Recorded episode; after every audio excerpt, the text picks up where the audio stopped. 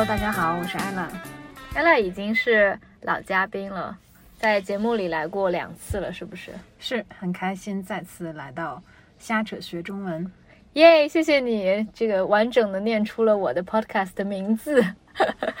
对，今天今天想跟大家聊一个，嗯，反最近我也在 on my mind 的一个话题吧，就是关于啊要不要孩子这个问题，可能也是很多三十岁的女性朋友、女性听众可能会在考虑的一个问题。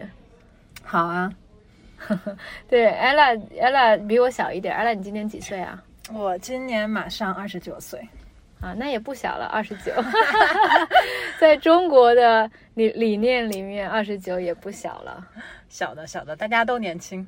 啊，我今年三十二嘛，确实是因为，嗯，我最近也就最近好几年了，有好多的周围的朋友都结婚的，该结婚的结婚，该生小孩的小孩，生二胎的就已经有很多了。嗯，所以我最近也在朋友圈看到很多朋友在晒小啊小孩的照片，晒娃小小朋友娃娃，然后还有比如说一周岁二胎，嗯，你的朋友圈里有这个趋势吗？我还挺惊讶听到你这么说的，因为我觉得我身边的亲近的朋友圈子很少有人，就没有人已经有小孩了。可能 大家非常亲密的朋友是对于人生和。呃，生活的理解比较相似的。然后我我对生活的理解是，生小孩不是我人生的一个必要的事情去做，也不是一个紧要的事情。然后非常巧合的是，我的朋友们也都觉得生孩子不是一个人生大事或者人生必做的事情。所以你觉得生孩子不是你人生中必做的事情？你是可以接受一个 scenario，比如说未来你就没有小孩？我其实 让我来重复重述一下 我的话，我觉得我就是不想要孩子的。你跟你爸妈讨论过这个话题吗？我跟我爸妈讨论过，我觉得几年前他们可能还倾向于比较传统的家庭观念，觉得女人是要结婚生子，你的人生才算完整。但是我从二十岁左右开始给我妈洗脑加引号的洗脑，然后跟她讲，结婚和生孩子都不是人生必须的，也不一定是我追求的。然后我妈妈也非常。接受，至少对于生孩子这一块，他觉得那完全是我自己的选择。你妈妈居然接受了，她有时候会开玩笑说：“嗯，生个混血宝宝给她带过来。”因为我现在住在瑞士，然后再谈一个非中国的男朋友，所以我妈妈会开这样的玩笑，但她并不会真的去呃呃督促我或者去去推 push 我 去做这样的事。那你爸爸呢？或者你爷爷奶奶？我很少跟我爸爸聊。非常重要的话题，我跟我爸爸父女之间的相处模式就是打打闹闹，说说笑笑。嗯嗯，我爷爷奶奶、姥姥姥爷都年纪稍大，身体都不是特别好，我们不会太经常聊生活上的东西。嗯嗯，因为我觉得在中国的传统观念里面，还是挺难说服爸爸妈妈，然后尤其是爷爷奶奶这一辈老人说啊，我这一辈子就不想要小孩了，觉得这是一个对他们来说。挺恐惧的话题。如果你把话说得很绝，如果你说我肯定这一辈子不会要小孩儿，那他们对他们来说，在中国的传统观观念里面，传宗接代这个烟火的传续是非常重要的嘛。特别是，嗯，比如说对我奶奶来说，把我们家的这个姓姓氏传递下去也是很重要的。所以说，嗯，因为在中国跟很多其他国家一样，都是跟爸爸姓，比如说。就传统上，呃，一般来说，你生了小孩以后，小孩是跟着爸爸的姓。但是我奶奶，呃，不好意思，我的外婆，外婆是我的妈妈的妈妈，她非常的希望，对她来说最重要的一件事情是她的这个我们这个陆姓能够传下去。所以我的妈妈姓陆，我是跟我妈妈姓的，而不是跟我爸爸姓的。而且我是家里唯一的孩子，所以我觉得我我外婆应该不能接受，如果说。我不要孩子，而且如果我要孩子，他肯定也希望我的小孩能够姓陆。嗯，我们家的情况呢，我爷爷奶奶那一代，我爷爷奶奶他们一对老夫妻在很多年前就分开了，所以我可能奶奶也对于传宗接代、把姓氏传下去没有那么，嗯呃强烈的执着感。嗯，然后我爷爷我们后来就不太联系了，所以并没有从嗯老一辈的这种家族的传承上面的一些压力。然后我觉得对于我来讲，对于我们家庭来讲，我爸爸妈妈接受我去自己做人生的决定，可能是从出国左右，或者比那更早一些，从上高中、上大学到出国读书、出国工作就开始了。然后生不生孩子也是我的一个人生决定，因为他们已经习惯于我去自己做自己的人生决定，所以我决定我要不要孩子，他们也是可以接受的。那那我想问问你，比如说为什么呃你不想要孩子？主要的原因是什么呢？我觉得可能很多人对于孩子是有一种天生的喜爱的，嗯，我觉得我是没有的。就对我来说，如果可能唯一的喜所谓喜爱，可能是看到一个可爱的小宝宝就觉得蛮可爱的。但对我来说，这种可爱是等同于我养一只猫或者养一只狗的。嗯 就我这种对于可爱的事物的呃喜欢感是可以被其他东西代替的。然后我对于孩子就没有什么强烈的嗯想要有一个孩子的欲望。嗯，你觉得你不想要小孩这个问题会成为你和你的男朋友你们两个的关系的一个 deal breaker 吗？完全不会。呃，我们在谈恋爱的非常早期，现在在一起三年，在刚开始的几个月，这个话题就冒出来过。那个时候我就非常坚决和清楚的表明我是不想要孩子的，然后他也对这个事情非常的，呃，可可以聊，就是他是比较对这个问题是有一个开放性态度的。然后他嗯目前他也更趋向于我的观点，他也不是想很想要孩子。所以说，就是其实是一个 deal breaker。如果你找了一个男朋友，那个男朋友完全不能接受你不想要孩子这个事情，你是不会跟这个人在一起的。就如果有一个男朋友逼着你说一定要小孩儿，对，是的，在这种情况下，我是会坚决不跟这个人在一起的。嗯嗯，之前我也有一个很好的朋友在英国，他嗯，他其实也没有说一定不要小孩儿，但他当时三十几岁的时候就不想要小孩儿，然后她有一个谈了七八年的男朋友吧，感情很好的，但是因为那个男朋友想要结婚生小孩，然后她她就坚决说那时候她不想要小孩，然后他们就分手了。我觉得还是挺可，他特别特别的伤心，就还挺难受的。这种事情成为一个就唯一的一个过不去的坎儿。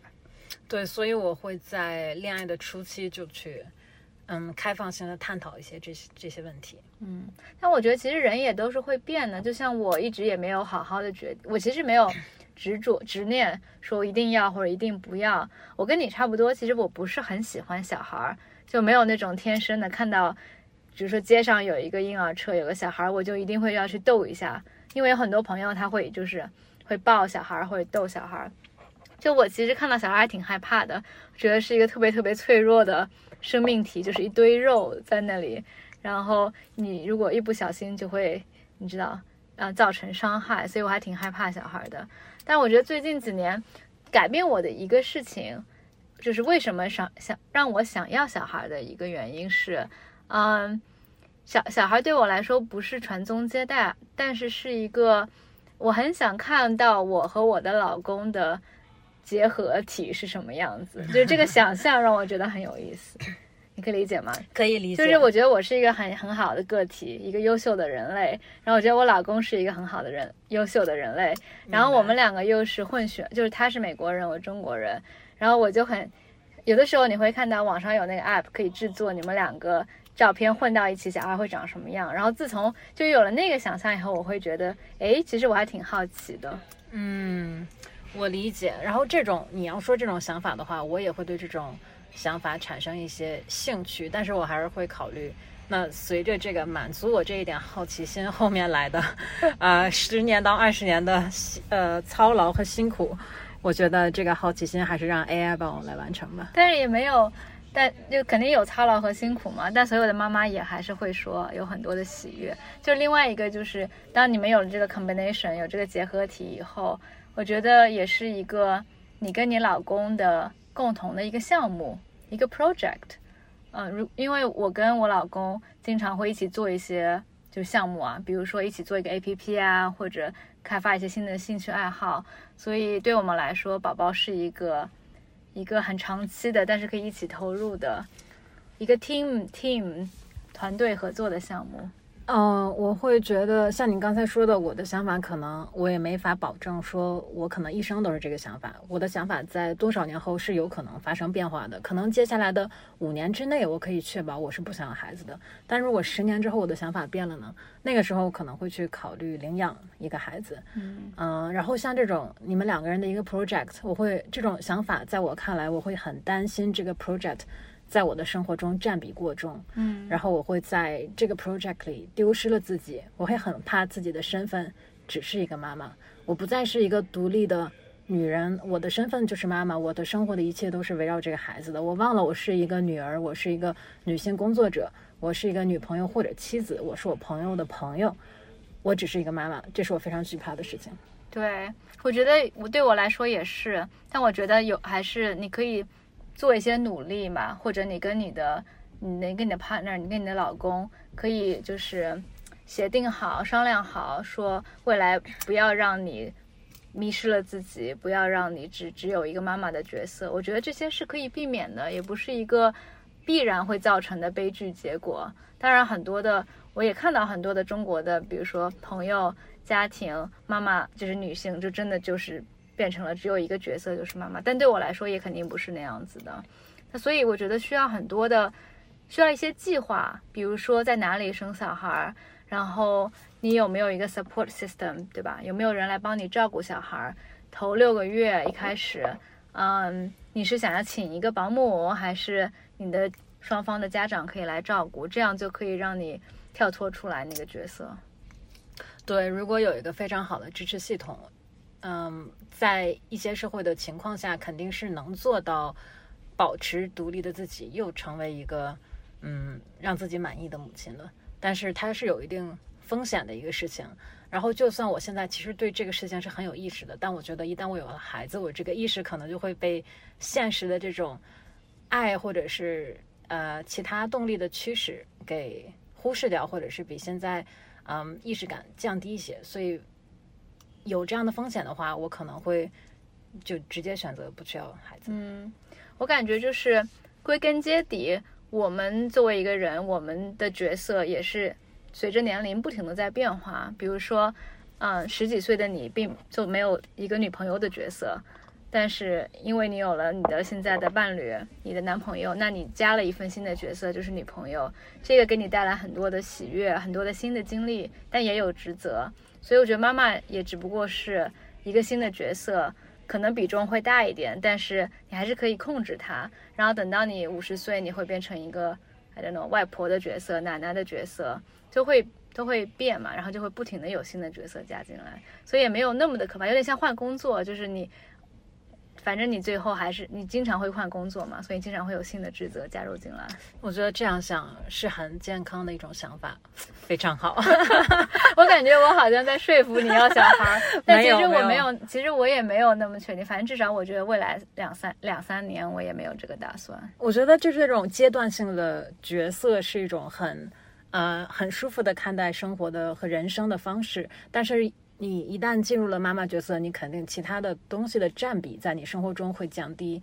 然后对我来说，比如说，嗯，比如说探索世界、出去玩，比如说，呃，和亲戚、和亲人、和朋友在一起的时间，对我来说这些东西的占比，我不想让它的，嗯，比重降低。所以我会，我而且我会觉得这些东西让我的生活非常的充实。对，有的时候逼不得已，比如说作为一个女性工作者。啊，有的时候工作很忙的时候，你也会牺牲一些，比如说作为女朋友的角色，作为你的朋友的朋友的朋友的角色。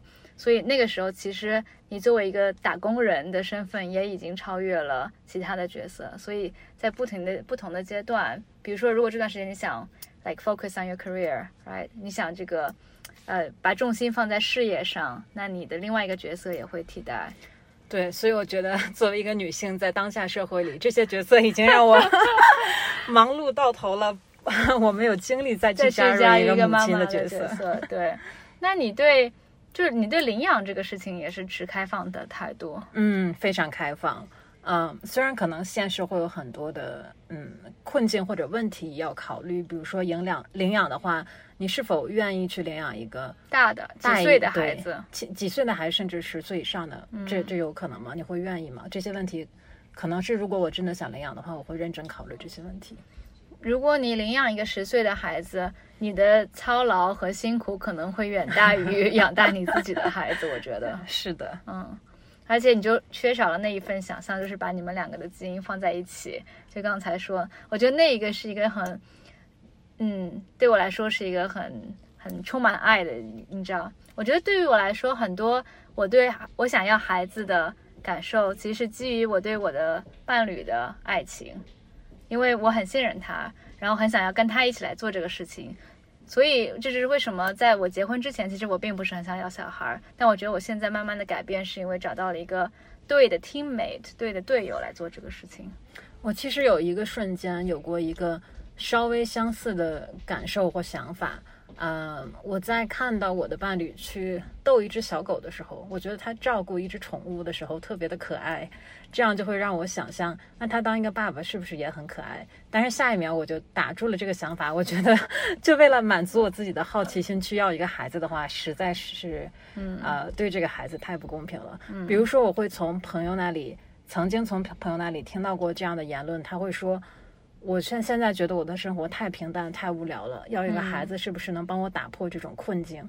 这个我觉得是不对的，对，就不健康。就是也有一些我听说过，有一些比如说嗯，伴侣、夫妻、老公，然后他们这个因为婚姻出现了一些问题，或者婚姻啊变趋于平淡、趋于平庸，他们说啊，现在是不是一个孩子来？来用一个孩子来挽救一一段婚姻，我觉得这是非常错误的一个想法，因为孩子不会挽救婚姻，孩子只会让这个婚姻越来越糟糕。如果你本来就有问题、有裂痕的话，就不应该要那个时候要孩子。对，嗯，我同意。哎呀，这个，呃，不知道听众朋友怎么想？我想我们听众朋友也有也有很多三十几岁的女性朋友，嗯，这个话题挺有意思的。而且我最近看了那个 Barbie。芭比电影你看了吗？看了，嗯，下次可以讨论一下女权这个 feminism 和芭比。我觉得今天的讨论可能也相呃稍微涉及到稍微涉及女权的话题。总总而言之，我觉得女性不应该被社会和家庭的压力或者是传统所束缚。如果你想要做一个妈妈，就去勇敢的做一个妈妈；如果你不想做一个妈妈，你可以自由的对不去呃承担这个所谓的责任或者是角色。好，说的好，谢谢 ella，拜拜，拜拜。